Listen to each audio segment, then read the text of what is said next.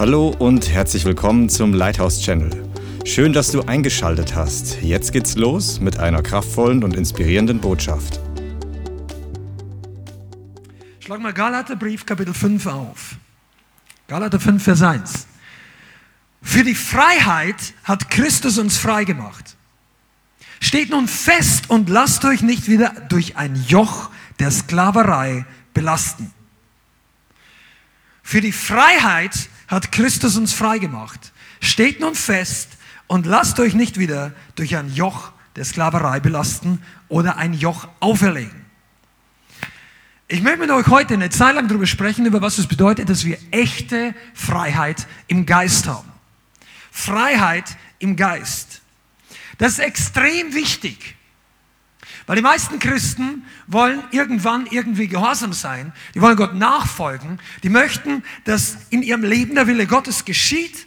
Und doch können wir mit unserem natürlichen Wesen, mit dem natürlichen Sein Gott nicht gefallen.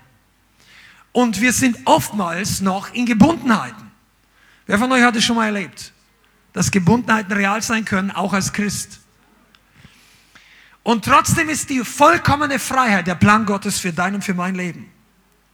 Und wir müssen heute und wollen uns heute anschauen, was es bedeutet, was oder wie ist die Freiheit in Christus. Amen. Und warum es wichtig ist, dass wir komplett frei sind. Jeder von uns hat auf dem Weg, oder die meisten, die ich jetzt hier kenne und aus unserer Gemeinde, wenn du online zuschaust auch, wir haben schon gewisse Schritte in Freiheit gemacht, preis dem Herrn, aber es gibt noch viel mehr und das ist extrem wichtig. Zunächst lassen wir mal kurz mal starten. Wer hat in Wirklichkeit einen Vorteil, dass du in Sklaverei bist? Der Feind, der Teufel. Manchmal, nicht nur in politischen Dingen, sondern vor allem auch in geistlichen Dingen, hilft es dir zu überlegen, wer hat eigentlich einen Vorteil von der Sache? Wer hat den Vorteil, dass du gebunden bleibst? Wer hat den Vorteil, dass du blind bleibst? Wer hat denn den Vorteil, dass du nur 50% frei bist und den Rest einfach den, die nächsten 20 Jahre in teilweise Gefangenschaft lebst. Der Feind. Er will unser Leben kontrollieren. Er will uns ja steuern und er verführt Menschen mit Angeboten, dass wir letztendlich seine Sklaven sind. Ich rede nicht jetzt von Christen im Speziellen, sondern von der ganzen Welt. Amen. Schlag mal auf 2. Timotheus Kapitel 2. Wir werden uns heute ein paar Bibelstellen anschauen, damit du auch weißt, dass dieses Thema wirklich biblisch fundiert ist. 2. Timotheusbrief, Kapitel 2, Vers 25. Und ähm, da redet Paulus zu Timotheus über die, die Eigenschaften, wie ein Mann Gottes oder ein Leiter sein soll. Und da heißt es, und die Widersacher soll er in Sanftmut zurechtweisen. 2. Timotheus 2, Vers 25 ob ihnen Gott nicht etwa Buße gebe zur Erkenntnis der Wahrheit und sie wieder aus dem Fallstrick des Teufels heraus nüchtern werden. Und er genau zu, nachdem sie von ihm gefangen worden sind für seinen Willen. Paulus sagt hier, also ein Leiter, ein Prediger, jemand, der Autorität oder Dienst an Menschen tut, soll diejenigen, die, die streiten in der Gegend kommen, die, die in der Gemeinde Widersacher sind, in Sanftmut oder in Belehrbarkeit zurechtweisen, ob ihnen Gott nicht Buße gibt zur Erkenntnis der Wahrheit und sie wieder aus dem Fallstrick des Teufels heraus nüchtern werden, nachdem sie von ihm, dem Teufel, gefangen geworden sind, gefangen genommen worden sind für seinen Willen. Das heißt, wenn du in die Gefangenschaft des Teufels kommst, tust du automatisch seinen Willen. Du musst das wissen. Du musst es auch wissen über Leute, die mit dir nicht übereinstimmen oder die mit dem Wort Gottes nicht übereinstimmen. Gefangenschaft ist keine neutrale Zone. Die Bibel sagt, dass gefangen im Geist unter der Macht der Finsternis heißt, dass wir den Willen des Teufels beginnen zu tun. Das ist übrigens die Antwort auf die Frage oder die Tatsache, ja, wie, kann, wie können manche Christen denn dies oder jenes sagen oder so negativ auftreten gegen andere Sachen, wo du oder ich oder manche andere denken, der Heilige Geist wirkt doch offensichtlich. Wie können manche Christen es tun? Weil sie gefangen genommen worden sind für den Willen des Teufels. Das heißt, Gefangenschaft ist keine neutrale Zone. Wenn du unter der Gefangenschaft, unter der Sklaverei des Feindes lebst, dann wirst du über kurz oder lang ein Werkzeug für die Finsternis. Gott will dich gebrauchen für seinen Plan, aber der Teufel, wenn er dich gefangen genommen hat, wird beginnen, durch deinen Mund zu sprechen. Er wird beginnen, durch deine Hände zu wirken. Deine Finger zum Beispiel auf der Tastatur. Der wird beginnen, durch deine Sachen, durch dein Leben, seinen Willen zu tun. Gefangen genommen für den Willen des Teufels. Warum ist das hier passiert? Aus dem Fallstrick des Teufels heraus. Da könnte man lange über die Stelle sprechen, das möchte ich heute nur anteasern, damit du das mal selber studierst. Der Fallstrick, dieses Wort, soweit ich weiß, heißt im Griechischen Skandalon oder so ähnlich. Und das bedeutet ein Köder, der ausgelegt ist auf einer Falle, um Tiere zu fangen also im damaligen Sprachgebrauch, das war ein Köder, der auf einer kompliziert oder ich sag mal verborgen gehaltenen Falle gelegen ist, damit ein Vogel fängt und dann kommt äh, das Netz drüber oder irgendein ein, ein klein Vieh oder ein Reh oder was immer die Leute fangen wollten. Der Köder zieht das an und dann fällt es entweder in eine Grube oder irgendwas schnappt zu. Das ist der Fallstrick des Teufels. Dieses ist das gleiche Wort, was Jesus benutzt für Anstoß. Anstoß nehmen bedeutet in den Fallstrick des Teufels reintreten. Anstoß nehmen an Menschen und an der Wahrheit bedeutet, du gehst in die Falle des Teufels. Anstoß nehmen kommt dann, wenn dir jemand die Wahrheit sagt, aber du willst das nicht hören. Und dein Herz sagt, oh nein. Und mir gefällt seine Nase nicht, mir gefällt die, der sollte lieber eine Krawatte anhaben, die Musik ist zu laut, der Gottesdienst ist zu kurz, der ist zu lang, die Leute sind zu freundlich, zu unfreundlich. Du kannst dann alles Anstoß nehmen. Die beten zu lang, zu laut, zu deutsch, zu englisch, die Lieder sind zu englisch, die Lieder sind zu sehr in der Sprache, die ich überhaupt nicht verstehe. Zungen, dies oder. Du kannst dann alles Anstoß nehmen, aber du sollst wissen, dass wenn du wirklich Anstoß nimmst, du trittst in die Falle des Teufels. Und die Falle schnappt zu. Und wenn die Falle zuschnappt, dann kannst du nicht mehr weg. Bist du da? Also ich meine dabei, du kannst nicht mehr raus. Vorher warst du frei, du konntest dich entscheiden, ob du Anstoß nimmst oder nicht. Wenn die Falle zuschnappt, dann hat der Teufel dich gefangen. F vielleicht nicht komplett, aber in diesem Bereich für seinen Willen. Und wenn dann der nächste Punkt kommt, wo Leute dir wieder eine Provokation oder vielleicht, oder einfach nur, dann kommt die Wahrheit das zweite Mal. Ich nehme ein Beispiel vielleicht aus unserem eigenen Leben. Der, Heilige Geist gebraucht manchmal den Ehepartner, um zu einem zu sprechen. Amen. Sind wir alle verheiratet? Oh, ein bisschen leise. Muss ich wirklich darüber ausführlicher sprechen? Amen. Der Herr gebraucht den Partner manchmal, um zu einem zu reden. Sei es die Frau oder der Mann. Das ist eigentlich gar kein Problem, außer in den Situationen, wo du es jetzt nicht von deinem Ehepartner hören willst. Amen. Und dann kann es sein, dass der Heilige Geist erst recht durch deinen Ehepartner spricht und du nimmst oder ich nehme Anstoß. Sag, boah, nein, das, du, du, man nimmt das nicht an, weil du denkst, halt, der ist jetzt ungeistlich, die ist jetzt ungeistlich. Nein, die müssen mich jetzt eher, die haben mir überhaupt nicht zugehört die soll erstmal sauber machen da oder der soll erstmal das oder soll erstmal den Müll rausbringen, bevor er mir erklärt, was da geistlich ist und bla bla bla. Und da kannst du 100 Beispiele einsetzen und du nimmst vielleicht Anstoß. Und wenn du Anstoß nimmst, zack.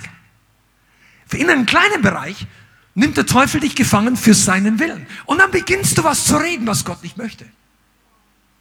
Dann beginnst du Samen zu säen, die der Heilige Geist nicht wollte, dass aus deinem Mund herauskommen. Da bin ich zusammen des Streites zu sehen. Und der Teufel applaudiert. Sagt, läuft prima.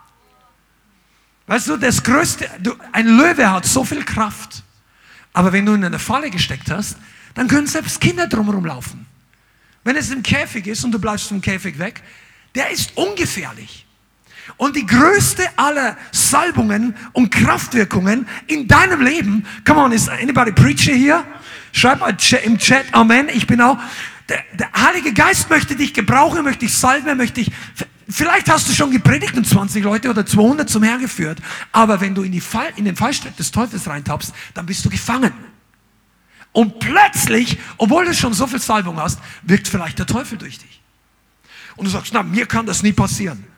Ja, das ist die beste Bestätigung, dass du gerade schon drin steckst. Ja, kann niemals. Nein, nein, nein. Also so reden nur Leute, die gefangen worden sind. Weil Leute, die frei sind, wissen, pass auf, wo du hintrittst. Pass auf, dass du nicht ansteigst. Ist nur ein Beispiel. Aber hier möchte diese Stelle, 2 Timotheus 2, sagt ganz klar, dass man gefangen genommen werden sein kann oder worden sein kann. Und dann wirst du versklavt für seinen Willen. Was passiert dann, wenn du versklavt bist? Du tust nicht mehr das, was du willst oder das, was gut für dich ist oder was dir oder anderen Leuten nützt. Du tust nicht mehr den Willen Gottes, sondern du tust das, was dem nützt, der dich gefangen genommen hat. Du läufst zu jemand anders. Du bist ein Mitarbeiter der Finsternis. Sagst du, ja, wie kann das sein? Ja, hast du schon mal überlegt, wieso in der Geschichte des Leibes Christi, des sogenannten Christentums, muss man vorsichtig sein, der Begriff ist ja so gesehen nicht ganz biblisch, ist auch nicht verkehrt, aber nicht alles, was Christentum ist, ist das, was in der Bibel steht, Apostelgeschichte und so weiter. Aber in den 2000 Jahren ist so viel passiert, was nicht der Wille Gottes war, im Namen des sogenannten Christentums, wo Gott nichts damit zu tun hatte. Und die Leute, die das getan haben, waren aber total überzeugt, sie tun den Willen Gottes. Also nicht alle, aber viele. Ich meine, wenn du Kinder ermordest, zwischen dem Männerkloster und dem Frauenkloster, weil die Babys nicht rauskommen sollen. Ich bin überzeugt, dass die Leute Gewissensbisse hatten und sagen, das war nicht der Wille Gottes. Aber es gibt Leute, die haben andere verfolgt, Reformatoren oder Pfingstprediger oder was auch immer. Und sie haben gedacht, sie tun Gott einen Dienst, indem sie diese Leute am Scheiterhaufen verbrennen oder hinrichten lassen oder was auch immer. Und das waren nicht nur Katholiken. Oh, das waren auch Protestanten. Die haben die Wiedertäufer ertrunken. Also er säuft im Wasser. Wenn du mal die Erweckungsgeschichte studierst, dann wirst du feststellen, dass immer der Bereich, Gott schickt, sendet Prediger in eine Gemeinde, in den Leib Christi, der abgefallen ist oder der Erweckung braucht. Seid ihr da? Come on. Er sendet Botschafter, Propheten, Prediger, Erweckungsprediger. Und ein Teil der Leute, die geistlich schlafen, wacht auf, tut Buße, macht sich auf, sagt Ja dazu und ein Teil in der Geschichte verhärtet ihr Herz und sagt, nein, das ist nicht von Gott und sie behalten ihre Sturheit, ihre innere Härtigkeit und Gott kommt mit seiner Wahrheit nicht durch. Und sehr häufig beginnen diese Leute, weil sie glauben, sie wissen es besser, weil sie glauben, sie sind eingesetzt in Institutionen, beginnen die neue Bewegung des Heiligen Geistes zu verfolgen und glauben, sie tun Gott was Gutes. Warum? weil sie gefangen genommen worden sind für das Werk des Teufels, weil sie vorher Gott nicht gehorcht haben. Wie kommt man jetzt in Gefangenschaft? ein Beispiel habe ich schon gesagt, Anstoß nehmen, aber es ist bei weitem nur eine kleine, äh, eines von vielen Beispielen. Schlag mal Johannes Kapitel 8 auf. Das ist zwar ein bisschen Grundlagensachen, aber das ist heute auch wichtig, dass du das mal verstehst. Amen. Wenn du uns zuschaust, du möchtest dies als Grundlage nehmen, wie ich in die wahre Freiheit hineinkomme, dann bist du genau richtig, weil wir brauchen diese Basics. Was macht uns in, setzt uns in Gefangenschaft und wie komme ich in Freiheit? Johannes Kapitel 8, Vers 34. Zu Vers 32 kommen wir wahrscheinlich später, aber Vers 34 ist auch sehr interessant. 8, Kapitel 8, Vers 34. Jesus antwortete ihnen und sagt, wahrlich, wahrlich, ich sage euch, jeder, der die Sünde tut, ist der Sünde Sklave. Der Sklave aber bleibt nicht für immer im Haus, der Sohn bleibt für immer. Nochmal Vers 34. Wahrlich ist Amen, Amen heißt das Wort auch. Ich sage euch, jeder, der die Sünde tut, ist der Sünde Sklave. Das heißt Gefangenschaft in unserem Leben. Bereiche, wo wir nicht frei sind, gehen zurück auf ein Leben oder auf ein Prinzip der Sünde. Vielleicht hast nicht du gesündigt, aber es kann sein, dass finstere Mächte im Laufe der Jahre in deiner ganzen Familie so begonnen haben, Ketten anzulegen, Generationsflüche. Der Großvater war schon Alkoholiker, der Vater war schon drogensüchtig und Alkoholiker und du tust dich ja auch ganz schwer rauszukommen. Jetzt niemand erleidet wegen den anderen, sondern man trifft seine eigenen Entscheidungen, aber da sind geistliche Prinzipien im Spiel. Und die Gefangenschaft geht, sagt Jesus hier, zurück auf Sünde. Jeder, der die Sünde tut, ist der Sünde Sklave. Und das musst du verstehen, weil manche Christen Sünde kleinreden oder manche Gemeinden. Vielleicht nicht bewusst, aber die reden selten über das Thema. Die geben wenig Offenbarung darüber. Was ist denn passiert? Wo stecken wir drin? Wo kommen wir her? Und vor allem, wie kommen wir raus? Vor allem die Leute, wisst ihr, das ist besonders für dich wichtig, wenn du nicht aus Drogen kommst, wenn du nicht gerade ein Zuhalter warst oder prostituiert oder alles Mögliche, jeden Dreck der Welt aufgesaugt hast, sondern vielleicht bist du einigermaßen normal in dieser Welt aufgewachsen und denkst, ich bin, ich war kein großer Verbrecher, ich war kein schlechter Mensch, ja, ich habe schon ein paar kleine, keiner ist ja perfekt, ja, aber okay, ich brauche auch ein bisschen Veränderung. Nein, Freund und Freundin, du bist genauso weit unten wie jemand, der Vollgas im Rotlichtviertel. Jemand, der, sorry, du bist wie ein Massenmörder. Du bist, Gott verurteilt dich oder gibt dir nicht das gleiche Maß. Nein, nein, das ist für jeden schon selber am Ende. Aber der Zustand getrennt von Gott ist für alle gleich. Egal wie groß die Sünde ist, egal wie klein die Sünde ist, wir sind alle auch durch eine einzelne Sünde wenn das überhaupt so wäre, wobei alle Menschen mehr als nur einmal gesündigt haben. Jeder. Aber auch dadurch wären wir getrennt von Gott. Der Zustand ist gleich, die Strafe oder die, die, das Resultat der Sünde für die unterschiedlichen Sünde durchaus unterschiedlich. Das sagt auch Jesus. Aber getrennt von Gott hilft dir nichts zu diskutieren, wenn du sagst, der andere ist noch schlimmer wie ich. Du brauchst Erlösung. Ich brauche Erlösung. Sünde führt zur Knechtschaft, zur Unfreiheit, zur Gefangenschaft. Amen. Und du bist nicht mehr dein eigener Herr. Die Lust, das Fleisch, die Macht der Sünde ziehen dich dorthin, damit du etwas tust, was du eigentlich nicht willst. Ja? Und du beginnst, am Anfang macht es ja Spaß, Sünde. Für viele Leute. Das ist ja interessant. Ja, sieht cool aus was weiß ich, Fun, Spaß, dies, genießen, Welt genießen, was weiß ich, Drogen, Sex, Autos, äh, auch Ansehen, attraktiv erscheinen. Die Leute, die Pornos drehen, die genießen die Aufmerksamkeit auch eine Zeit lang. Obwohl da sehr, sehr viel Lüge an der Front ist. Und hintenrum, wenn du Leute wirklich fragst, erzählen die Leute horrende Geschichten. Aber manche sagen auch, in einem gewissen Sinn war es am Anfang Spaß. Wie lange der Anfang ging, weiß ich nicht. Aber Sünde, Sünde bietet dir immer etwas an, was am Anfang gut aussieht. Come on, kennt ihr nicht die Bibel? Sollte Gott wirklich gesagt haben, nein, keineswegs werdet ihr sterben. Sondern wenn du gegessen hast, wirst du werden wie Gott. Und der gleiche Teufel, der an der, am Anfang diese Lügen geredet hat, der kam auch zu Jesus in der Wüste. Wenn du vor mir niederfällst, werde ich dir die ganzen Weltreiche geben. Du musst nur anbeten vor mir, du kriegst alles. Jetzt eigentlich, Jesus hatte schon alles gehört. Aber auf der Erde ist er gekommen, um Gott zu gehorchen. Denn er kam, um sich zu erniedrigen und gehorsam zu werden bis zum Tod. Philippa 2, Vers 2. Aber der Teufel wollte ihm eine Abkürzung anbieten zur Weltherrschaft, wenn er nur Kompromisse macht mit ihm. Und Jesus sagt, das einzig Sinnvolle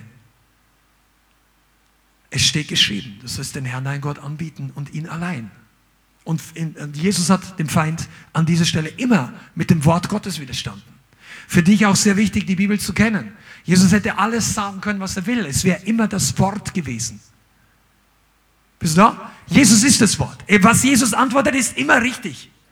Aber er hat Schriftstellen zitiert, um uns ein Beispiel zu geben, was die Waffe gegen die Lügen des Feindes ist. Er hat das Wort, das dir auch zur Verfügung steht, zitiert. Und wenn wir ihm nicht gehorchen, Gott, sondern dem Feind, dann treten wir in die Falle und wir werden gefangen genommen. Und die Sünde macht später mit dir, was sie will, während wir am Anfang denken, wir tun, was wir wollen. Schlag mal auf Römer Kapitel 7, das stellt das richtig gut dar. Römer 7, Vers 14. Ich hoffe, dass du deine Bibel zu Hause auch dabei warst und das mit anschaust. Römer 7, Vers 14.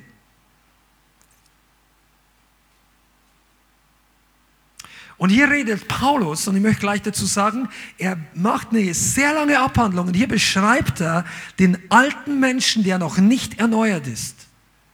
Römer 7, Vers 14. Denn wir wissen, dass das Gesetz geistlich ist. Und er redet hier vom Gesetz Mose. Ich aber bin fleischlich unter die Sünde verkauft. Wie gesagt, er redet hier von seinem noch nicht von neuem geborenen Zustand vorher. Denn was ich will, denn denn was ich vollbringe, erkenne ich nicht. Denn nicht, was ich will, das tue ich, sondern was ich hasse, das übe ich aus. Wenn ich aber das, was ich nicht will, ausübe, so stimme ich dem Gesetz bei, dass es gut ist. Nun aber vollbringe nicht mehr ich es, sondern die in mir wohnende Sünde. Denn ich weiß, dass in mir, das ist in meinem Fleisch, nichts Gutes wohnt. Denn das Wollen ist bei mir vorhanden, aber das Vollbringen des Guten nicht. Denn das Gute, das ich will, übe ich nicht aus, sondern das Böse, das ich nicht will, das tue ich. Und Vers 24, springen wir sie nach vorne, fasst Paulus es zusammen und sagt, ich elender Mensch, wer wird mich retten von diesem Leib des Todes? Und hier zeigt Paulus, wie unser unerlöster Mensch in der Zwickmühle steckt, in der Gefangenschaft. Was ich nicht will, das tue ich, was ich will, das tue ich nicht. Ich weiß, ich sollte das tun, aber ich, mich zieht's immer dahin. Ich weiß, ich sollte aufhören zu streiten. Das macht meine Beziehung kaputt, meine Ehe, was auch immer. Ich weiß, ich sollte nicht so viel Geld für das ausgeben. Ich war letzten Monat schon im Rot, im, auf dem Konto, ich bin schon halb pleite, aber irgendwas zieht mich immer noch dahin. Ich muss wieder ein neues Paar Schuhe kaufen oder ich gehe wieder zum Spielautomaten oder ich brauche dieses neue Computerspiel, weil es mich zieht oder ich die, das Abonnement für den, was weiß ich, Porno-Channel. Die Sünde zieht dich, obwohl du weißt, dass, ah, das ist schlecht. Du hast den Kater noch im Kopf und trotzdem zieht es dich schon wieder zu den Kumpels, weil du wieder mit Alkohol unterwegs Und das ist der Zustand des unerlösten Menschen. Wie viele Leute, Männer und Frauen zusammen, wissen, dass Pornografie eigentlich, ja, es sieht gut aus und am Anfang turnst dich an oder was auch immer, aber du merkst eigentlich, dass du abstumpfst, dass die Dosis immer größer wird, die du brauchst, um irgendwas zu empfinden. Du merkst eigentlich, dass wenn, wenn man verheiratet ist oder Leute, die noch nicht Christen sind, ihr eigenes sexuelles Leben eigentlich runtergeht, zerstört wird über längere Zeit und trotzdem kommst du nicht richtig los. Das ist die Macht der Sünde. Die Gefangenschaft unter Sünde. Du willst eigentlich nicht so ein ekelhafter Mensch sein, aber die Leute provozieren dich vielleicht wieder in der Arbeit oder diese eine Tante oder der eine Kumpel oder der Nachbar, der immer wohnt und dann, bumm, das nächste Mal explodierst du gleich nochmal so stark. Und dann ärgerst du dich wieder und du kommst nicht raus. Das ist der Zustand, wenn wir versklavt sind unter der Sünde.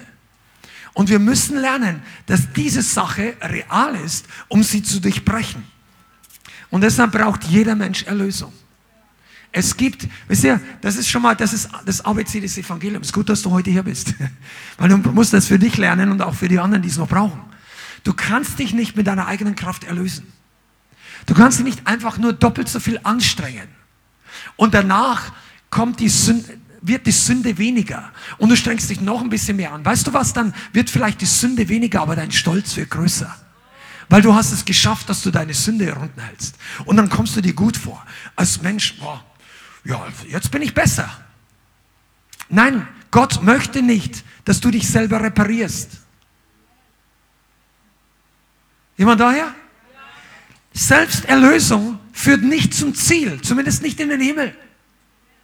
Keiner Du kannst, du kannst spenden, was du willst. Du kannst beten, so viel du willst. Du kannst fasten, so viel du willst. Es wird deine Sünde nicht rausbringen, wenn du noch im alten Leben unter der Sünde versklavt bist. Deshalb ist es so wichtig, dass, und hier kannst du Amen sagen, weil Johannes Kapitel 3 passt nämlich genau jetzt rein. Das ist nämlich der Grund, weshalb wir von neuem geboren werden müssen. Seid ihr da? Johannes 3, Vers 5. Da redet Jesus mit einem Theologen. Und der Theologe kommt her, um zu schmeicheln. Er kommt abends, damit er sich die Pharisäerfreundschaft nicht ver, versaut, kommt er abends zu Jesus, damit keiner ihn sieht, keiner fotografiert, ihn keiner auf Facebook postet. Oh, Nikodemus auch bei den Jüngern, na? Nein, keiner hat's gesehen. Nikodemus war heimlich bei Jesus. Ja, und dann kommt er rein und er weiß, wie man schmeichelt. Nikodemus kann reden. Oh Meister, wir wissen, dass du von Gott gesandt bist. Wir wissen, dass niemand die Werke Gottes tun kann, außer Gott ist mit ihm. Und er hat sich jetzt gedacht, jetzt hat er sich für den Abend schon mal so richtig den Weg bereitet, dass es eine gute Kommunikation wird. Das, wahrscheinlich hat er gedacht, Jesus, ach schön, Frau, hätte ich gar nicht gedacht, dass du so positiv über mich denkst. Ja, komm doch rein, möchtest nicht mit mir Abendessen und so weiter. Nein, Jesus redet ganz was anderes. Jesus sagt, wahrlich, wahrlich, ich sag dir, wenn jemand nicht aus Wasser und Geist geboren ist, kann er, das Reich, kann er nicht ins Reich Gottes hineingehen. Ha. Ja, dumm. Für Nikodemus meine ich.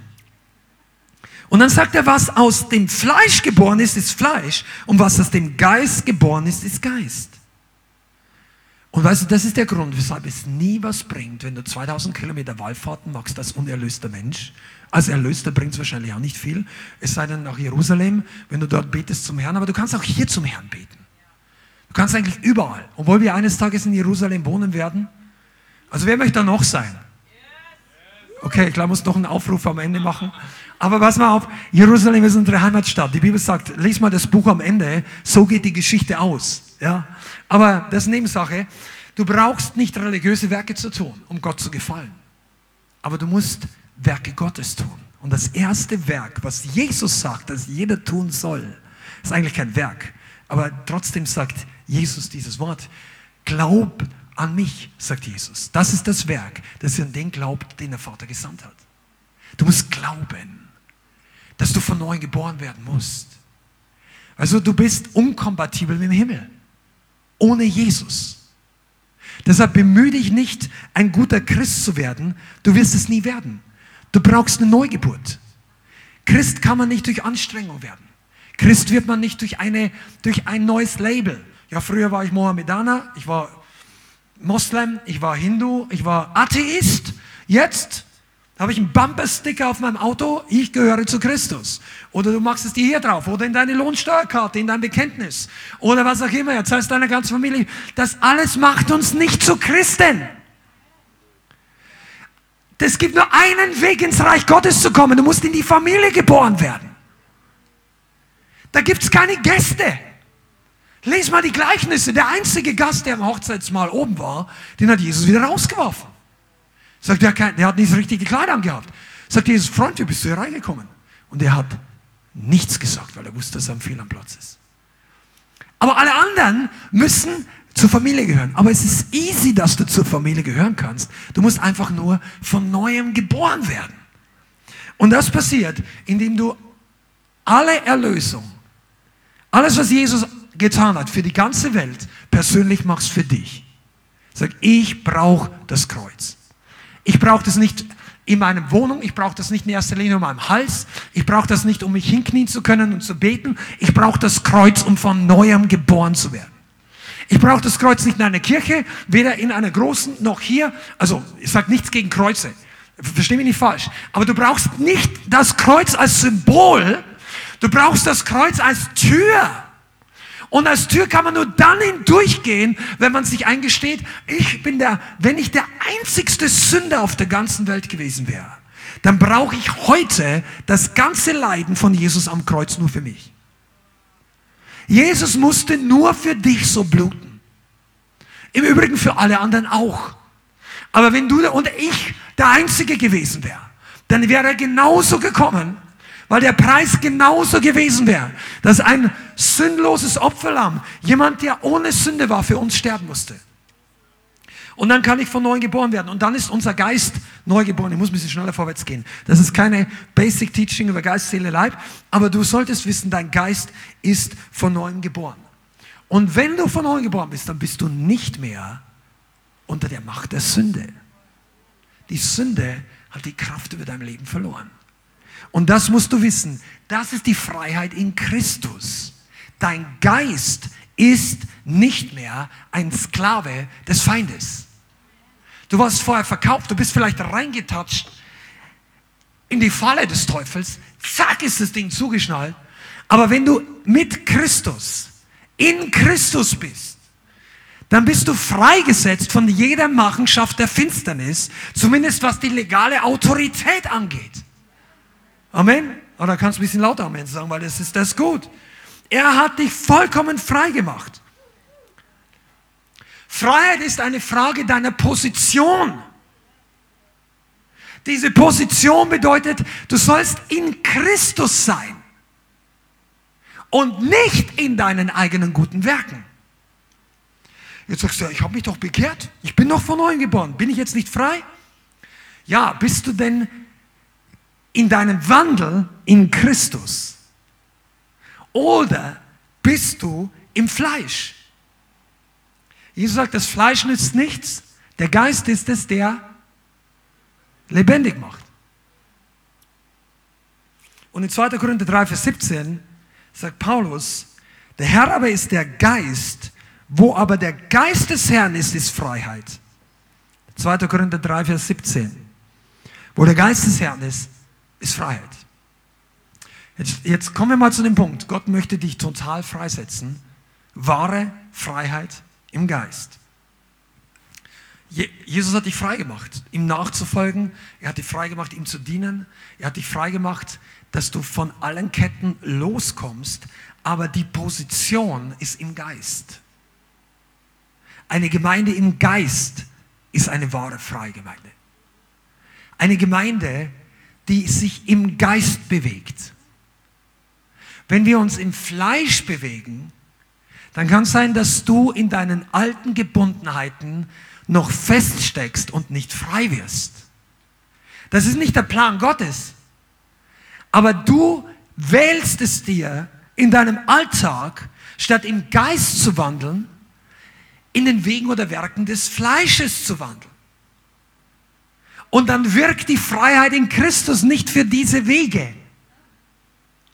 Weil wer, wer auf Fleisch sät, wird vom Fleisch Verderben ernten, sagt Paulus, Galater 6, Vers 8. Und wer auf den Geist sät, wird vom Geist ewiges Leben ernten. Galater 6, Vers 8 ist es, wenn du die Notizen machst. Und wenn du beginnst, im Geist zu wandeln, wirst du immer mehr in die Freiheit kommen. Die Leute werden dich nicht mehr so aufregen. Die Sünde wird weniger Macht über dein Leben haben. Es kommt mehr Ordnung in dein Denken. Es kommt mehr Ordnung in dein Herz. Mehr Liebe Gottes. All die guten Dinge, die, die Verheißungen Gottes von A bis Z sind für uns im Geist. Im Wandel im Geist. Im Schauen im Geist. Sprechen im Geist. Dinge, die der Heilige Geist möchte. Wenn du aber im Fleisch wandelst, dann hast du nicht die Freiheit. Und du wunderst dich, dass weniger Segen auf deinem Leben vielleicht ist. Und du wunderst dich, dass dein Bruder, deine Schwester schneller wächst wie du, weil du von außen nicht sehen kannst am Sonntag oder Dienstag, wie viel Prozent dein Bruder, deine Schwester im Geist wandelt und wie viel im Fleisch. Und die anderen können nicht immer sehen, wie viel du im Fleisch wandelst oder im Geist. Man sieht es an der Frucht, an der Ernte. Wer sät auf das Fleisch, wird vom Fleisch ernten. Wer auf den Geist sät, wird vom Geist ernten. Deshalb ist es total wichtig. Wisst ihr, Wandel im Geist und Wandel im Fleisch sind verbunden mit dem Zustand unserer Freiheit. Ah, oh, ist das gut? Nur wenn du im Geist bleibst, dann kannst du in die volle Freiheit hineinkommen. Und jetzt hören wir noch ein Prinzip, was wichtig ist, auch für unsere Gemeinde. Möchtest du hören? Nur wenn du im Geist wandelst oder im Geist bist, dann beginnt die Salbung wirksam zu werden. Die Salbung Gottes. Die Salbung zerstört das Joch. Das Joch. War die vor ein paar Wochen da, wie die Bianca das Beispiel über das Joch gebracht hat? Wenn nicht, sage ich es dir nochmal. Das Joch ist ja ein altertümlicher Begriff redet ja heute kein Mensch mehr, also praktisch gesehen. Du kennst den Querlenker, du kennst, die, du kennst den Anhängerkupplung, aber das Joch ist im Auto unrelevant. Aber damals die Traktoren des Mittelalters und der Altertums, die hatten, das waren ganz wesentliche technischer Bestandteil. Das waren damals nämlich die Ochsen. Die Ochsen sind riesige Viecher, also Tiere, wunderbare Tiere. Die sind übrigens richtig kräftig. Die Bianca, oder wir haben letztens mal irgendeine Art Doku angeschaut. Auch heute noch gibt es Leute, die machen das mehr als Hobby oder so, ich weiß nicht, so ein, so ein Museum aus, aus dem Altertum. Die, die, pflügen mit dem Ochsen, die machen landwirtschaftliche Arbeit mit zwei Ochsen. Und Ochs ist ein Riesending. Ein Ochs kann auf Dauer 800 Kilo ziehen. Also nicht kurzzeitig. Das ist die Zuglast. Wenn du zwei Ochsen hast, der zieht 1,6 Tonnen. Das ist nicht schlecht, oder? Aber die Ochsen, denen kannst du nicht einfach einen Strick um den Hals legen, dann erwürgst du die da. Kennst du irgendeinen alten Polo, der wiegt 800 Kilo, hängst hinten an und dann machst du ihm so eine Leine um den Hals, der wirkt sich zu Tode.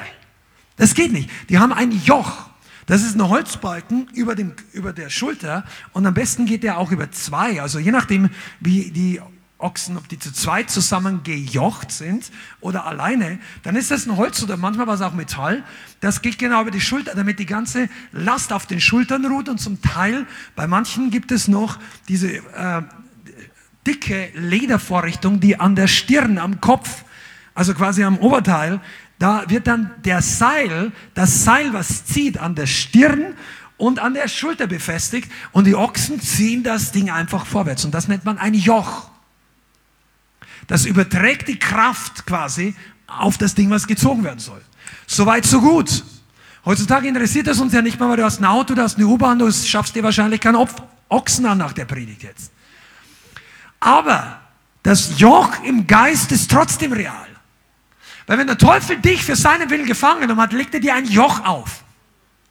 Und du arbeitest und schwitzt und läufst und läufst und das fühlt sich an, als ob du ein halbes Auto ziehst. Und du denkst, warum freut sich der so? Bei dem sieht sein Lobpreis so locker aus. Und bei mir, ich denke mir, ich schleppe hier eine Tonne. Vielleicht bist du noch unter dem Joch.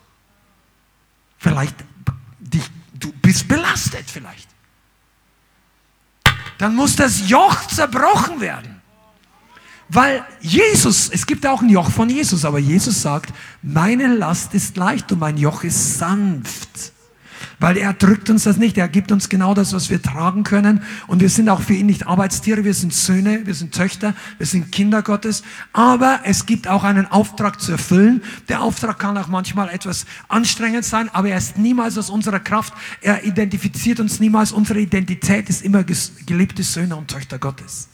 Aber das Joch, das uns zerstört, ist das Joch des Teufels. Und deshalb brauchst du die Salbung. Und jetzt kommen wir ein bisschen in die interessantere Phase der Predigt heute. Du solltest in eine Gemeinde gehen, wo die Salbung wirkt. Oder du solltest zumindest Leute um dich herum haben, wo die Salbung Gottes wirksam wird. Die Salbung Gottes ist nicht was für Charismatiker. Komm, seid ihr da? Chat, sag mal ja oder nein. Ich hoffe, du glaubst es, weil das ist gut für dich. Die Salbung Gottes ist nicht nur für Charismatiker. Das Traurige ist, dass die Leute, die es nicht annehmen, die sagen, ja, das, das passt mir halt nicht und das, das erfordert mich zu viel heraus. Das kann alles sein. Vielleicht nimmst du sogar Anstoß. Aber ich sag dir eins, ohne die Salbung bleibt das Joch auf deine Schulter. Dein Christentum ist anstrengend. Es ist nicht übernatürlich. Deine Sünde hat immer noch Kontrolle über dich. Du tust nicht in allen Dingen, was Gott will oder was du willst, sondern was die Sünde will. Weil, und nicht, weil du nicht von neuem geboren bist, sondern weil vielleicht, vielleicht das Joch der Sünde noch auf deinem Leben ist, aber der Salbung zerbricht das Joch. Und du brauchst Leute mit Salbung um dich herum. Du brauchst Gottesdienste, wo die Salbung wirkt. Du brauchst Atmosphäre, wo der Heilige Geist seine Hand ausstrecken kann und sagt, puh. Und das Joch wird zerschmettert. Der Heilige Geist ist gekommen, um dein Joch heute zu zerschmettern. Die Bibel sagt, kannst du mir das mal raussuchen, ist irgendwo in Jesaja, die Salbung wird zerstört durch das Fett oder das Öl. Das soll nicht aufgeschrieben Pass mal auf, die Salbung ist das Werkzeug Gottes, um dein Joch nicht nur zu knacken, sondern es vollkommen zu pulverisieren. Das kann keiner mehr zusammenbauen, wenn die Salbung einmal auf deinem Leben ist. Es gibt nichts, was der Teufel der Salbung entgegensetzen kann. Jesaja 10, 27, danke. Wir schauen uns das vielleicht nachher nochmal an. Aber jetzt kommen wir kurz, die, die, eine der bekanntesten Bibelstellen. Wenn du zum Leithaus gehörst, dann musst du einfach Jesaja 61 kennen, oder? Schlag mal Jesaja 61 auf. Das ist einfach wert, es einfach zu lesen. Das ist so, weißt du, das ist so wie ein, was für, was für die Queen-Fans, ich weiß nicht, vielleicht bist du viel zu jung, um die Band überhaupt noch zu kennen, aber was für die Queen-Fans der Song We Are the Champions ist, das ist für die Christen Jesaja 61. Also come on, hier steht drinnen, was Jesus, und er ist unser Champion, getan hat für alle Ewigkeit. Das, das ist einfach mal gut, um es zu singen. Aber wenn es nicht singen kannst, dann lese es. Jesaja 61, Vers 1. Der Geist des Herrn ist auf mir, Yahweh denn der Herr hat mich gesalbt. Er hat mich gesandt, den Elenden frohe Botschaft zu bringen, zu verbinden, die die gebrochenen Herzen sind. Hör zu, Freilassung auszurufen den Gefangenen und Öffnung des Kerkers den Gebundenen auszurufen, das Gnadenjahr des Herrn. Das Gnadenjahr war das Jahr der Freilassung. Das kam nur alle 50 Jahre damals im Alten Testament. Das war nach sieben Jubeljahren, also nach sieben, na, falsch, nach sieben Schabbatjahren, sieben mal sieben ist 49, kam das 50. Jahr. Das war ein Jahr der Freilassung. Und dieses Jahr der Freilassung hast du immer in Jesus. Du musst nicht 50 Jahre in die Gemeinde gehen, bis Gott dich freisetzt. Come on, bist du da? Jesus setzt dich heute frei. Lieber heute als morgen, wenn du die Salbung wirken lässt. Und deshalb ist Salbung in einer Gemeinde keine Option, meiner Meinung nach. Salbung ist zwingend notwendig, damit Männer und Frauen, Kinder, alle Leute freigesetzt werden. Salbung ist notwendig, um zu beten. Das, die Bibel sagt, geht hin und legt die Kranken die Hände auf. Und es wird besser mit ihnen werden. Geht hin und treibt Dämonen aus. Reinigt die Aussätzigen. Weckt Tote auf. Ja, wie kann das passieren? Da ist kein Hokuspokus-Gebet. Die Salbung macht den Unterschied. Die Salbung. Ohne die Salbung ist alles nur bla bla. Der Sound. Ohne Salbung. Die, die, die Musik macht nicht das Entscheidende. Die Salbung macht den Unterschied. Da kann die Shame oder irgendein Drummer, da kann der beste Drummer der Welt oder des Reiches Gottes kommen und trommeln, dass du denkst, der 25 Achteltakt hier und da und komplex und wow. Und, und die Leute klatschen am Ende Beifall, aber gehen mit ihren Sünden wieder nach Hause. Die kommen hier rein und hüpfen ein bisschen, jubeln ein bisschen, aber gehen genauso gebunden nach Hause, wie sie reingekommen sind, wenn die Salbung nicht wirkt. Und deshalb ist unser Ziel, und ich hoffe deins auch, dass maximal die Salbung Gottes wirken kann. Wir reden heute von Freiheit. Bist du da? Freiheit ist dein Erbteil. Freiheit ist, ist, das ist nicht der Lohn, wenn du im Himmel ankommst. Muss ich wirklich darüber reden? Seid ihr da? Freiheit ist nicht die Belohnung, wenn du lange genug Gott gehorcht hast. Freiheit ist die notwendige Zustand, damit du Gott gehorchen kannst. Du brauchst Freiheit, um Gott gehorchen zu können. Wenn du von einem alten rebellischen Wesen nicht frei wirst, dann sagst du bei jedem dritten Mal, nein, Will ich nicht. Nein, nein. Und du sagst es nicht zu laut. Du machst es so wie wir alle. Ich, ich war, ich bin Ex-Rebell. Also ich bin schon 30 Jahre Christ und die ersten paar Jahre waren nicht so einfach. Weil ich habe immer wieder irgendwelchen Leuten dagegen geredet. Ich war eh so ein Neinsager. Schon als Ungläubiger. Und dann bin ich als Christ ein bisschen mehr respektvoll und ehrfürchtig und ich hatte Gottesfurcht. Aber dann gab es die einen oder anderen Leiter und mein Vater und ein paar andere Leute. Und die haben mir gesagt, und ich habe gesagt, na, und innerlich dachte ich mir, ich weiß es besser. Und der rebellische Spirit, der möchte eigentlich immer was anderes tun. Du sagst, je religiöser du bist, desto weniger merken es die Leute. Aber der, egal ob du rausgehst und dem Pastor oder dem Hauskraftleiter die, die, die Zeitung oder deine Bibel um die Ohren haust, oder du, du innerlich sagst, hm, ich habe keine Zeit. Und in Wirklichkeit sagst du einfach, ich will nicht gehorchen. Du hast aber deinen Tonfall geändert. Weil das, in, der, in der Gemeinde kommt das nicht gut an, die Rebellion draußen wie auf der Straße, Molotow-Cocktails und so. Das passt nicht ins Christentum, aber du hast deine Rebellion kultiviert. Verstehst du? Und dieser Spirit muss genauso raus wie alle anderen Spirits. Ich glaube nicht nur, dass die Hexerei und der Okkultismus raus müssen. Rebellion. Die meisten von uns, du hast nicht gerade mit Sterndeuterei vielleicht Probleme, vielleicht hast du es auch, schmeiß das Ding raus. Aber ich sagte, diese eine Sache, mit dem haben alle Menschen Probleme. Unser Nein, wenn Gott sagt Ja. Unser Ich will nicht, wenn Gott sagt, bitte diene mir. Wobei er hat gar nicht bitte gesagt. Ja, manche Leute denken, oh, ich gehe nicht, der Pastor hat nicht bitte zu mir gesagt. So Jesus auch nicht. Oh, jetzt verlieren wir die Hälfte der Leute. Ja? Nein, Jesus hatte nicht gesagt, bitte. Der Vater im Gleichnis sagt, Sohn, geh hin und arbeite in meinem Weinberg. Und der erste Sohn sagt, ja, ich gehe. Kennt ihr das Gleichnis? Der hat einen begeisterter geschaut als ihr jetzt. Sagt, jawohl, Vater, ich gehe. Und auf dem Weg ist ihm eingefallen, dass er wie jeden Tag noch viele andere Dinge hat. Und außerdem gibt es jetzt heute gerade die. Und er hat es nicht gemacht. Die Gründe kannst du dir aussuchen. In diesem Gleichnis stecken alle Ausreden aller Welt. Stehen nicht alle da, weil sonst wäre die Bibel zu dick. Aber er hatte Ausreden, dem Herrn zu gehorchen. Und dann gab es den zweiten Sohn, der war, also ich war früher so aus der Kategorie, sagt nein. Und dann tut es ihm leid. Und dachte, ah, ich hätte nichts sonst. Und dann geht er einfach hin und tut es trotzdem. Wisst ihr übrigens, dass das die Lösung ist, wenn du mal was Blödes gemacht hast, wenn du gesagt hast, nein, will ich nicht, dann geh nicht hin und erklär der ganzen Welt, dass du es nicht so gemeint hast. Das kannst du erstmal sparen. Spar dir alle Entschuldigungen, alle Ausreden. Geh einfach hin und mach's. Und danach kannst du das, was noch nicht klar ist, den Leuten noch erzählen.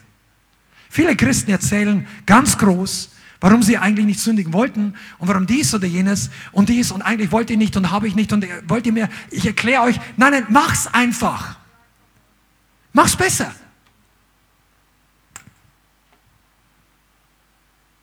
Hier, den, hier die, ja. die Salbung zerstört das Joch. Darüber lässt sich viel sagen, aber ein bisschen müssen wir noch darüber reden. Der Herr setzt Gefangene frei, Gefangene für uns selbst.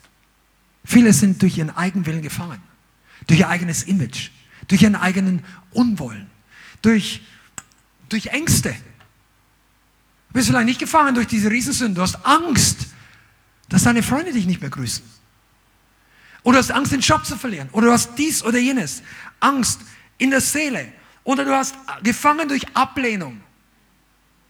Du traust dich gar nicht frei leben, frei auftreten, weil du Angst hast, dass der oder diejenige dich wieder ablehnt. Wie vielleicht deine Ex oder, oder die, die Familie. Du, hast, du bist verkrüppelt, weil du Angst hast, dass die Leute dich ablehnen. Oder du bist bitter oder hast Unvergehen. Was gibt's nicht alles? Wir, wir können gefangen sein in Stolz. Und du sagst, ich nicht.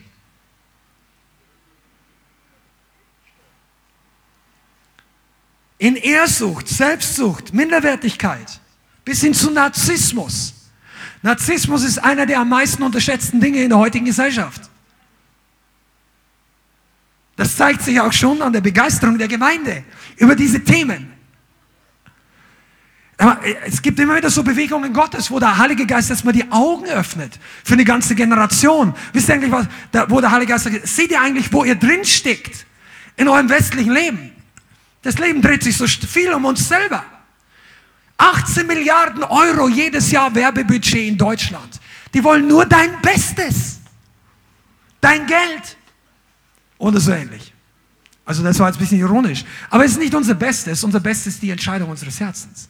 Aber so viel Geld wird ausgegeben, damit die Entscheidungen der Menschen beeinflusst werden. Und dadurch bekommen wir alle den Eindruck, es dreht sich um uns.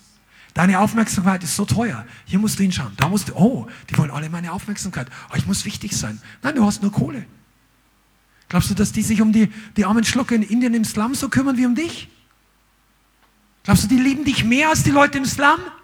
Vergiss es. Du hast einfach was, was die Leute im Slum nicht haben. Kohle. Kaufkraft. Individualität. Gefangen.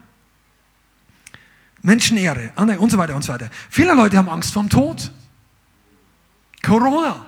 Ich, sage, ich will das nicht verharmlosen, aber da kamen viele Dinge hoch. Ängste. Und der Herr möchte uns von all diesen Dingen freisetzen. Amen. Come on, Jesus. Die Salbung zerbricht das Joch. Und ich glaube, einige von uns dürfen lernen, wie sie sich der Salbung noch mehr öffnen. Und jetzt möchte ich mal zwei, drei Sätze dazu sagen. Warum ist das so wichtig? Das ist keine nette, auferbauende Botschaft, nur damit du am Dienstagabend noch ein bisschen inspirierter was mitnimmst, sondern damit du in diesem Jahr und in den Jahren, die kommen, Gott wirklich gehorchen kannst, brauchst du vollkommene Freiheit. Du brauchst diese Altlasten weg. Die Angst weg. Das Gefühl, dass dich keiner mehr anschaut, wenn du das tust, was Gott vielleicht von dir wollen könnte. Weg. Wisst ihr, die freiesten Leute sind die, die keine Angst mehr haben, etwas zu verlieren.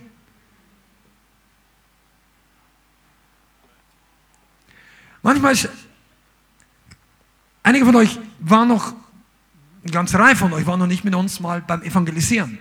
Aber draußen auf der Straße spielen wir manchmal so ein bisschen, also gibt es ein paar Songs, die gehen so richtig ab und die Leute tanzen dann. Und eins von dem heißt Freedom oder I'm free to run, free to dance. Und dann, da, das sind manchmal mehr Leute, die Jesus nicht kennen oder ich sage jetzt mal nicht von neuem geboren sind. Paulus nennt sie Ungläubige. Weißt was die Leute heutzutage, die ganzen Pastoren, nennen keine Leute ungläubig. Ja, dann äh, reiß die Stellen aus der Bibel raus, wenn du das nicht sagen willst. Also der hat die wirklich so genannt. Aber ist mal egal, das sind ja alles kostbare Menschen, wunderbare Menschen. Menschen so wie du und ich, die waren früher genauso blind. In, in, in unserer Gefangenschaft, der Finsternis. Ja?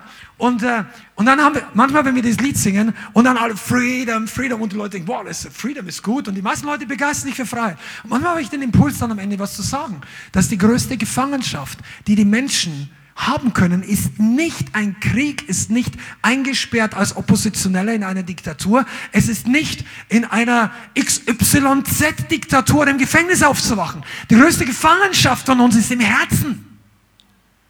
Unser eigener Hass, unsere Ablehnung. Und Gott möchte dir und mir Freiheit geben, weil sonst können wir Gott niemals gehorchen. Du kommst in, wisst ihr, wo du sehen kannst, wo du noch gebunden bist? Du kommst in eine Gemeinde oder in ein Umfeld, wo Leute wirklich frei sind. Und du bist dann nicht unbedingt, manche Leute schockiert das. Und die werden überrascht. Wow, das kann ich ganz packen. Der springt einen halben Meter hoch. Der steht auf dem Stuhl. Darf der das? Ja, wenn die Schuhe aushat, ja. Und wenn er keinen anderen über die Rübe haut, wenn er, also wenn er niemand verletzt, dann, ja, aber bei uns gibt es das nicht in der Gemeinde. Okay. Ich will ja da nicht sagen, aber das war letztes Mal, die letzten zwei, drei Wochen ging es hier gut ab. Wenn die Decke höher wäre, dann wären die Flaggen noch ein bisschen. Äh, Freiheit hat was mit dem Ausdruck zu tun. Da kommen Leute rein und denken, boah, bin ich hier gelandet. Und dann plötzlich verunsichert die Freiheit der anderen. Warum ist das eigentlich so? Warum, warum verunsichert mich, verunsichert mich der Ausdruck des anderen? Wenn ich doch frei bin, wird es mich doch nicht stören. Sondern die springen alle rum, der stellt sich, tut ja hier keiner das im Kopf aber hier überspitzt jetzt ein bisschen, der kann ja machen, was er will. Und du hast einfach dein Zeit. Aber weißt du, religiöse Spirits kriegen immer Angst, wenn Freiheit kommt. Come on, religious devils hate freedom. Weißt du warum? Weil die haben Angst, dass in deinem Leben die, der Schalter aufgeht, die Tür sich öffnet, das Gefängnis der Spirit hat Angst. Wow, die Salbung ist hier. Also ich habe das Gefühl, wir bräuchten heute eine Stunde länger. Hast du eigentlich das verstanden, dass das der Grund ist, warum die Leute Panik haben vor übernatürlichem Wirken? Die schreiben dicke Bücher. Warum das alles nicht vom Herrn sein kann? Gott wirkt heute nicht mehr, tut heute nichts mehr. Nein, nein, die, die Kranken werden nicht geheilt. Und wenn sie geheilt werden, ist es der Teufel. Der Teufel wirkt heute noch, aber Gott nicht mehr. Gott hat sein, sein Buch vom Himmel gedownloadet. Es ist verstaubt vor 2000 Jahren. Jetzt müssen wir alle nur noch nachfolgen, die Bibel lesen und in die Krankheit erdulden und alles übernatürlich. Das sind Theologien des Teufels. Und wenn solche Leute in die Gemeinde reinkommen und plötzlich Gott wirkt, dann klappen sich alle Messer auf. Zack, zack zack, zack, und du hast alle Bibelstellen parat, um das Ding in Stücke zu schneiden, und du kommst gefangen rein, du gehst gefangen nach Hause. Gott möchte dich frei machen. Die Salbung ist hier, um religiöse Ketten zu durchdringen. Und deshalb brauchst du eine Entscheidung in deinem Geist. Willst du kooperieren mit den Ketten oder willst du kooperieren mit der Salbung? Du, das Ding ist wirklich tief, auch wenn es simpel ist. Willst du Anerkennung vom Gefängniswärter oder mit den Leuten jubeln, die die Freiheit genießen. Willst du schwimmen mit denen, die gerade lernen, den Freischwimmer zu machen? Oder bist du froh, dass deine Badehose noch nie nass geworden ist und es, sitzt bei dir besser als bei allen anderen? Deine Haare sind noch in Form und du weißt, keiner bewegt sich so würdig am Beckenrand wie du. Sondern der Heilige Geist sagt, spring. Ezekiel 37 war für Schwimmer. Wisst ihr, was da steht? Also, sorry, 47, 37 auch. Ezekiel 37 war das Tal der Totengebeine. Wenn du jetzt darüber nachdenkst, dass ich die Bibelstelle vertauscht habe, dann lese mal zuerst 37, weil dann wirst du merken, dass du erstmal die Erweckung brauchst. Und 47 ist dann Schwimmen im Geist. Das ist nämlich der Strom Gottes, der vom Thron fließt hinab und er wurde tiefer und tiefer und tiefer und tiefer. Bis er dann endlich am Toten Meer, also am Salzmeer ankam und alles wurde lebendig. Das ist Ezekiel 47. 37 und 47, beide Bibelstellen sind neues Leben durch den Geist. Aber religiöse Leute wollen beides nicht. Friedhofsruhe ist die Ordnung der Religiösen. Keiner bewegt sich unvorhergesehen und falls doch, haben wir eine ganze Armada von Ordnern, die alles einordnen. Unsere Ordner sind auch hier. Aber die sind dazu da, wenn Leute ausrasten, Sachen beschädigen. Wenn du irgendwelche Dinge hier oder sonstiges, ich will gar nicht anfangen. Äh, natürlich braucht man Ordnung. Aber auch mal, dass die Leute nicht auf den Boden knallen. Warum sollten die auf den Boden knallen? Weil sie nicht mehr stehen können. Ja, aber das ist mir noch nie passiert. Welcome to the anointing. Wenn die Salbung Gottes wirkt, dann kann es sein, dass du auf die Knie fällst. Es kann sein, dass du in die Luft springst und jubelst. Lies mal Apostelgeschichte. Als der Lahme geheilt worden ist, er sang und sprang und lobte Gott. Und again, singing, praising, leaping. Der hat gesprungen. Ja, und im Religiösen, die Religiösen kamen zu Wort wieder. Warum springt er da so? Darf der das überhaupt? Wer hat dir das erlaubt? In welchem Namen habt ihr gebetet? Bum, bum, bum. Revival-Polizei. Und das, ist der, das sind die Killer der Salbung. Die Leute wissen 20 Gründe, warum es nicht funktioniert, also warum das nicht sein darf, aber keiner geht von den Pharisäern geheilt nach Hause. Ja, muss er auch nicht. Wir haben die perfekte Theologie, warum Gott dir was zeigen möchte durch die Krankheit. Ja, aber das ist nicht der Plan Gottes. Du wirst niemals finden eine Bibelstelle, wo Jesus gesagt hat, bleib krank, du wirst was erkennen, was du sonst nie erkennen wirst. Die Stelle gibt's nicht. Bleib so, Gott wollte, dass du krank bist, damit du etwas lernst. Jesus hat das nicht gesagt. Du musst lange falsch die Bibel studieren in einer religiösen Bibelschule, um auf die Schlussfolgerung zu kommen, dass die Apostel oder Jesus wollten, dass Leute krank bleiben, damit sie was lernen. Die sollten lernen, sich heilen zu lassen. Das ist simpel. Demut. Demut ist der Schlüssel. Und Glaube. Aber ich möchte mich nicht lustig machen, weil es gibt viele Kranke, die noch immer krank sind. Warum? Weil die Salbung noch nicht wirksam ist. Vielleicht gibt es auch Kranke, die nicht geheilt werden. Das gibt es auch. Das kann Gründe haben. Vielleicht im eigenen Leben, vielleicht andere Sachen. Und es geht überhaupt nicht darum, Leute zu verurteilen. Überhaupt nicht. Aber Tatsache ist, und das ist meine feste Überzeugung, dass in Deutschland und auch weltweit noch viel zu wenig Kranke geheilt werden. Viel zu wenig die Salbung wirksam wird. Deshalb bist du heute hier und du schaust diesen Livestream an, weil Gott dich als Gefäß zurüsten möchte, damit durch dich Kranke geheilt werden.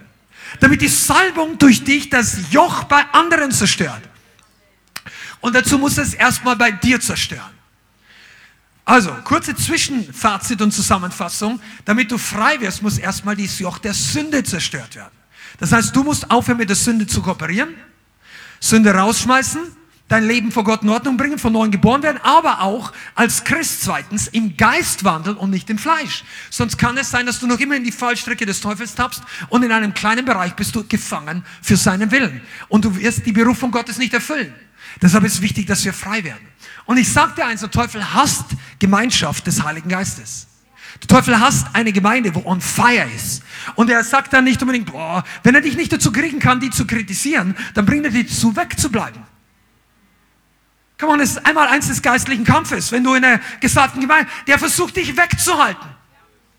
Dich so zu beschäftigen, dass du keine Zeit hast zu kommen, de, de, deine Finanzen so auszudörren, dass du kein Geld hast zu kommen, die Leute um dich herum so aufzuhetzen, dass du keine Lust oder keine, dass du Angst hast, wenn du hingehst. Der Teufel weiß vielleicht, welchen Hebel er an dich ansetzen kann. Kennst du Brecheisen? Ja, so ein, so ein richtig starkes Ding. Und das ist vorne so rund und das tust in einen kleinen Spalt rein, legst es so auf und dann ziehst und dann, dann hast du eine ganz andere Hebelwirkung. Der Teufel versucht den Hebel in deinem Leben zu finden. Wo, vielleicht ist Angst nicht dein Problem, aber vielleicht ist es Kohle. Geld. Ja, das hätte ich schon gern. Oh, der Chef wird sauer, wenn ich zu den Überstunden nicht Ja sage. Ja, aber ich möchte die nächste Beförderung wirklich haben. Oh, also gut, dann, dann war es das mit dem Dienstag. Oder mit dem Gebetsabend oder mit der Hausgruppe, was auch immer. Nein, das, und du sagst es natürlich nicht so. Sagst einfach, ich habe keine Zeit. Ja, der Chef möchte, dass ich arbeite. Jetzt vielleicht ist es, ich sage, schau mich manche Leute an, nicht jede Überstunden sind vom Teufel, bitte, okay? Ja, das ist so. Du solltest schon mal bereit sein da. Aber manchmal, wenn es der Schäbel ist, wie der Feind dich kriegt, dann zieh mal eine rote Linie. Nach so und so vielen Punkten und Wochen und Dingen, sag einfach mal, äh, ich, Herr Chef, ich möchte gerne mal mit Ihnen reden, aber ich würde Ihnen gerne die Perspektive meiner Arbeit zeigen. Ich bin hier und da bereit, aber das kann ich einfach nicht machen. Ich würde mich freuen, mich weiter in Ihre Firma einzubringen. Mir macht die Arbeit Spaß, ich tue mein Bestes, aber da, das kann ich nicht machen. Und er wird dann nicht gleich lächeln, aber wenn du ein guter Arbeiter bist, dann möchte er dich nicht verlieren. Deshalb ist immer gut, ein guter Arbeiter zu sein. Nur faul rumsitzen und nicht rausfinden wollen, dass der Chef, dann, da hast du schlechte Karten für so ein Gespräch. Er sagt, wir sollten mal schauen, dass wir was tun. Das war ein Bonus-Nugget, gehört nicht zum Thema. Freiheit im Geist, Halleluja. Knechtschaft zerstört, da waren wir schon. Genau, ich habe es hier selber, Jesaja 10, 27. Ähm, so, Gemeinde des Geistes. Wir sind eine Gemeinde des Geistes. Zumindest sind wir dazu berufen. Wir wollen es mehr und mehr werden. Und ob das der Fall ist, entscheidet nicht der Pastor.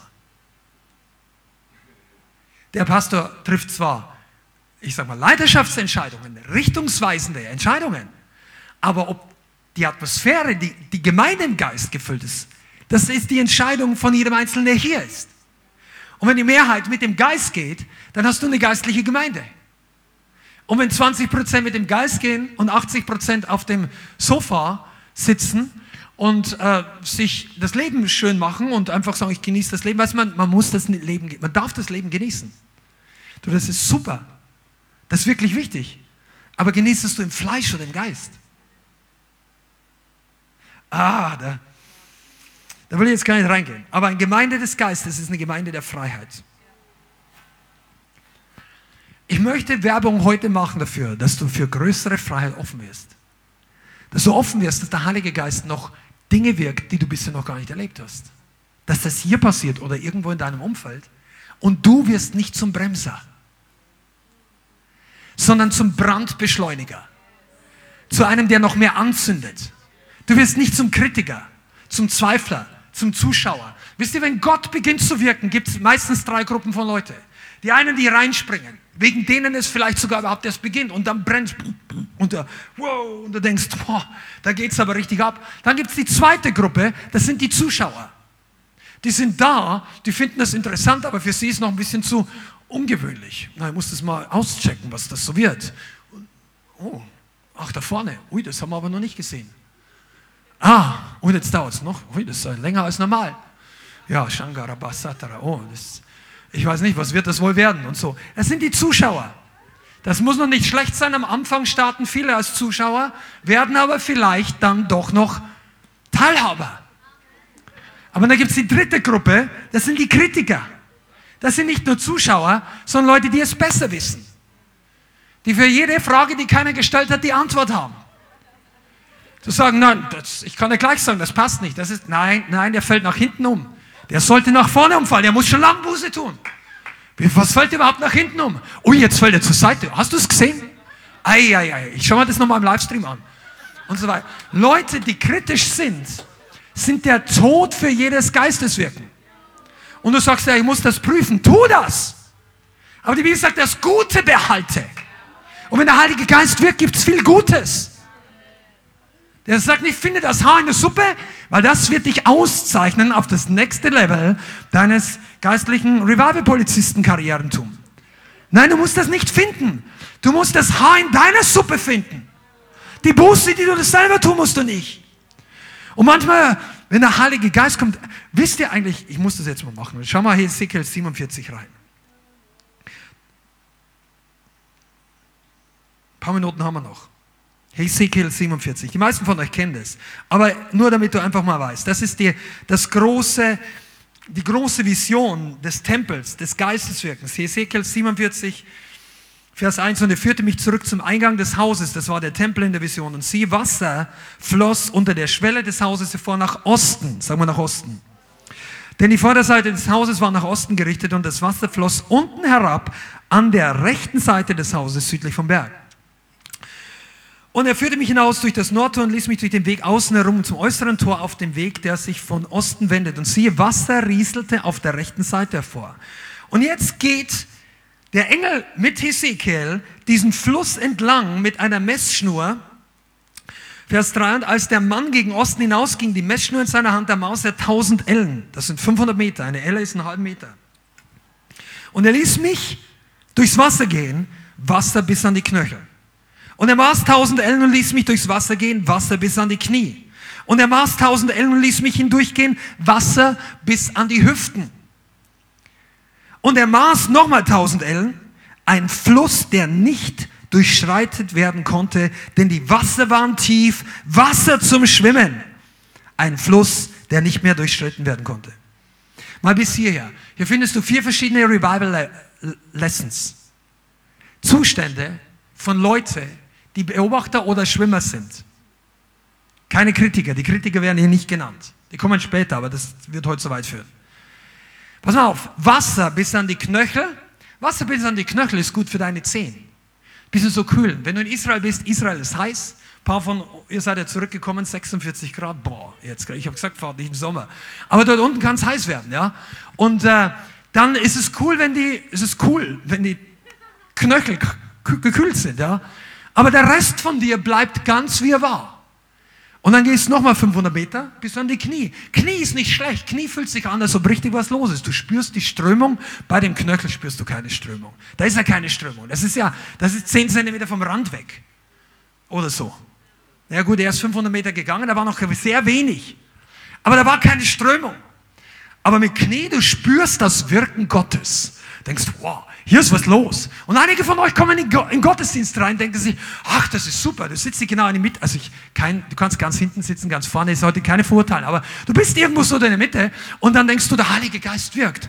Wow, das ist gut, hier bewegt sich was. Aber du stehst rock solid on your foot. Keiner haut dich aus den Socken, nichts schmeißt dich um, weder die Predigt noch der Lobpreis noch dein Nachbar. Du hast es geplant, du ziehst es durch, wie du es geplant hast aber es bewegt sich gut. Das ist Wasser bis an die Knie. Denn Wasser bis an die Hüften ist der letzte Stand wie in einem Fluss. Also ein Fluss ist, wenn er Strömung hat, schon, also tiefer kann es nicht mehr werden, sonst kannst du nicht mehr durchgehen. Das ist so die Strömung, die du gerade noch standhalten kannst. Du gehst auf eigenen Füßen. Das maximale Geisteswirken, dass du noch die Kontrolle hast. Das ist Wasser bis an die Hüften. Ja? Heiliger Geist wirkt und du denkst, super, ich liebe die Gemeinde, ich liebe den Worship, ich liebe, der Geist Gottes wirkt, die Dämonen fahren, ich bin voll dabei, aber du hast noch volle Kontrolle über dein Leben. Das Wasser bis an die Hüften. Absolut willkommen, passt schon, aber du sollst einfach erkennen, lese das Kapitel weiter. Das ist nicht dein Endstadium. Dann kommt der Moment, wo wir alle den Boden unter den Füßen verlieren. Nicht, weil wir abheben, sondern weil der Heilige Geist überhand nimmt. Das ist Wasser zum Schwimmen. Und das möchte ich dir heute mitgeben. Echte Freiheit kommt dem Heiligen Geist, wenn du deine Kontrolle an ihn abgibst. Wenn eine Gemeinde die Kontrolle an ihn abgibt. Freiheit kommt dann. Sünde wird dann zerstört, wenn du deine Kontrolle an ihn abgibst. Sag mal, bist du da? Sünde beginnt, die Ketten springen, auf in deinem Leben, wenn die Kontrolle von dir an Gott übergeben wird. Die Kontrolle über deine Entscheidungen, über dein Leben, die Kontrolle über gut oder schlecht, über Beziehungen, deine Finanzen, all deine Pläne übergibst Gott und schwimm. Und was bei dir bleibt, ist der Wille Gottes und was wegtreibt, wollte er nicht haben. Hast du das verstanden?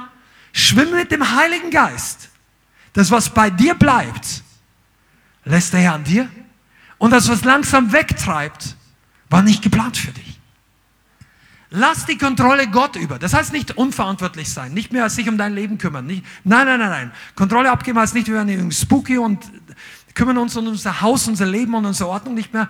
Aber wenn Gott wirkt, dann solltest du die Kontrolle bei ihm abgeben. Und ich glaube, dass das viele noch lernen müssen, dürfen. Wenn du Azusa Street, Erweckungen des Geistes studierst, diese Leute waren einfach total hingegeben. dem Wirken Gottes. Da waren nicht Leute da, die alle, wisst ihr, wir haben es in der Gebetsabend, glaube ich, mal kurz gesagt, oder jemand hat es erzählt. Azusa Street ist die, die neuzeitliche Wiederentdeckung oder die Geburt der Pfingstbewegung. Die war 1906 circa in Kalifornien. Daraus kam eine weltweite Bewegung von ca. 600 Millionen Gläubigen in ganz unterschiedlichen Denominationsrichtungen, alle Pfingstler verschiedene und die weltweite Missionsbewegung geht größtenteils auf diese Ausgießung des Heiligen Geistes zurück. Das war phänomenal, was da in zwei, drei, vier Jahren passiert ist und das ging aus in die ganze Welt. Es ging hier nach Europa, es kam nach äh, in Skandinavien, kam hier nach Deutschland. Deutschland hat es leider kein gutes also eine große Spaltung hervorgebracht, weil Leute dem Heiligen Geist massiv widerstanden haben, aber das ist ein ganz anderes Thema. Aber auch Kontrolle. Die, die, hätten die Kontrolle an Gott abgeben sollen, haben angefangen zu kritisieren. Kein anderer Leib Christi in keinem anderen Land hat das Wirken des Heiligen Geistes so systematisch verteufelt wie die Deutschen.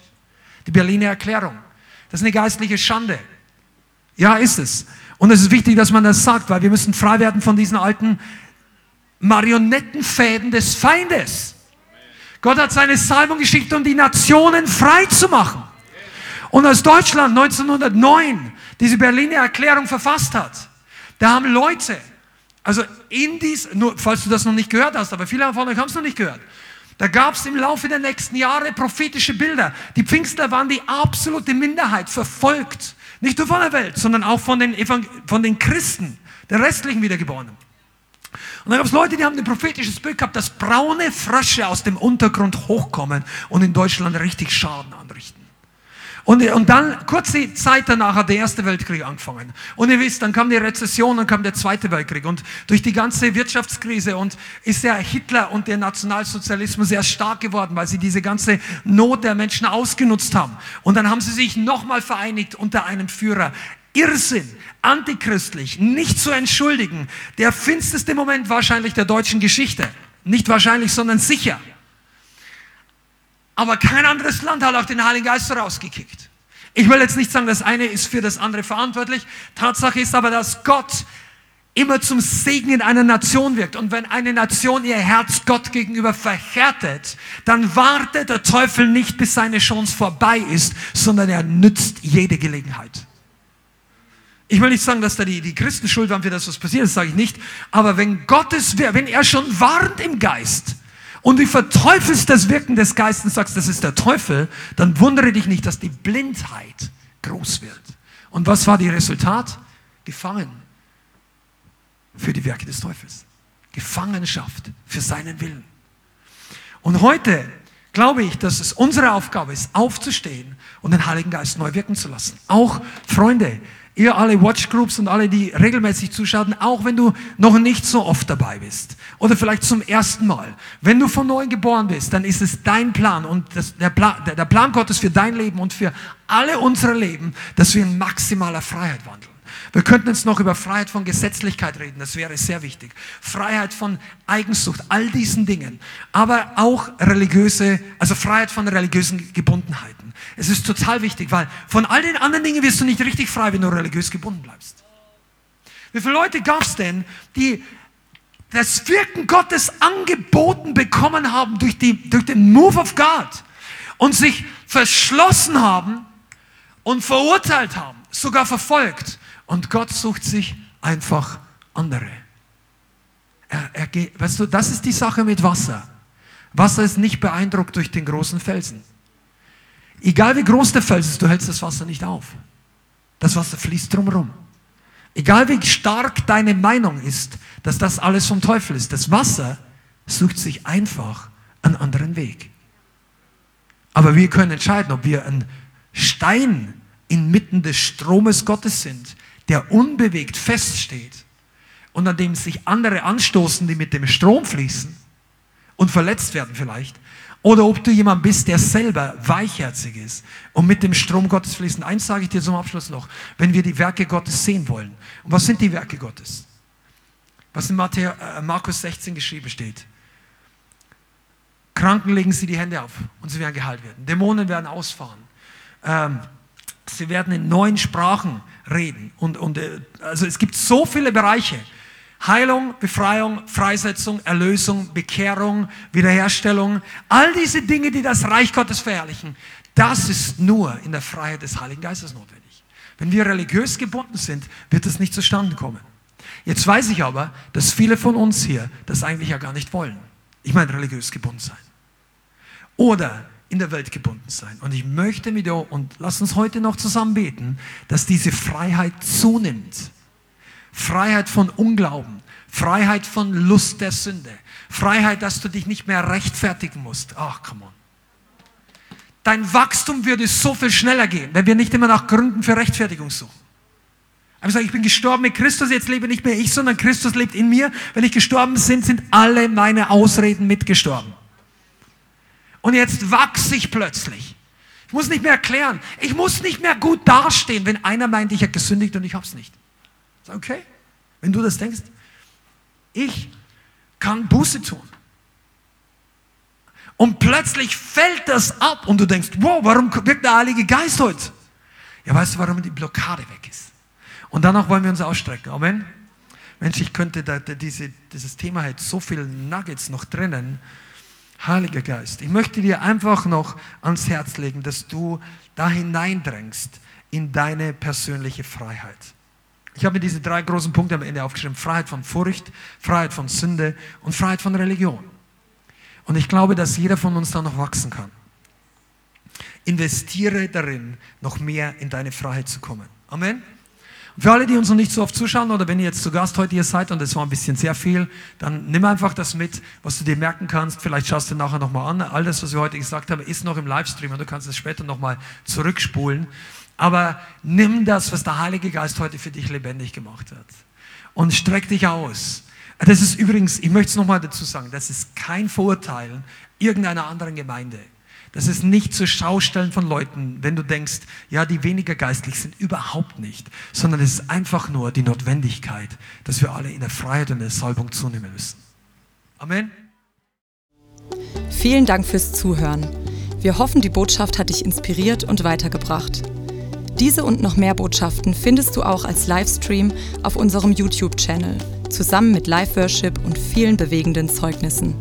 Wir würden uns freuen, wenn du auch mal in unserem Gottesdienst vorbeischaust. Alle Infos dazu findest du auf unserer Webseite, auf Facebook oder Instagram. Links dazu findest du in der Beschreibung. Schreib uns gerne dein Zeugnis oder dein Gebetsanliegen unter info at lighthouse.center. Tschüss und bis zum nächsten Mal.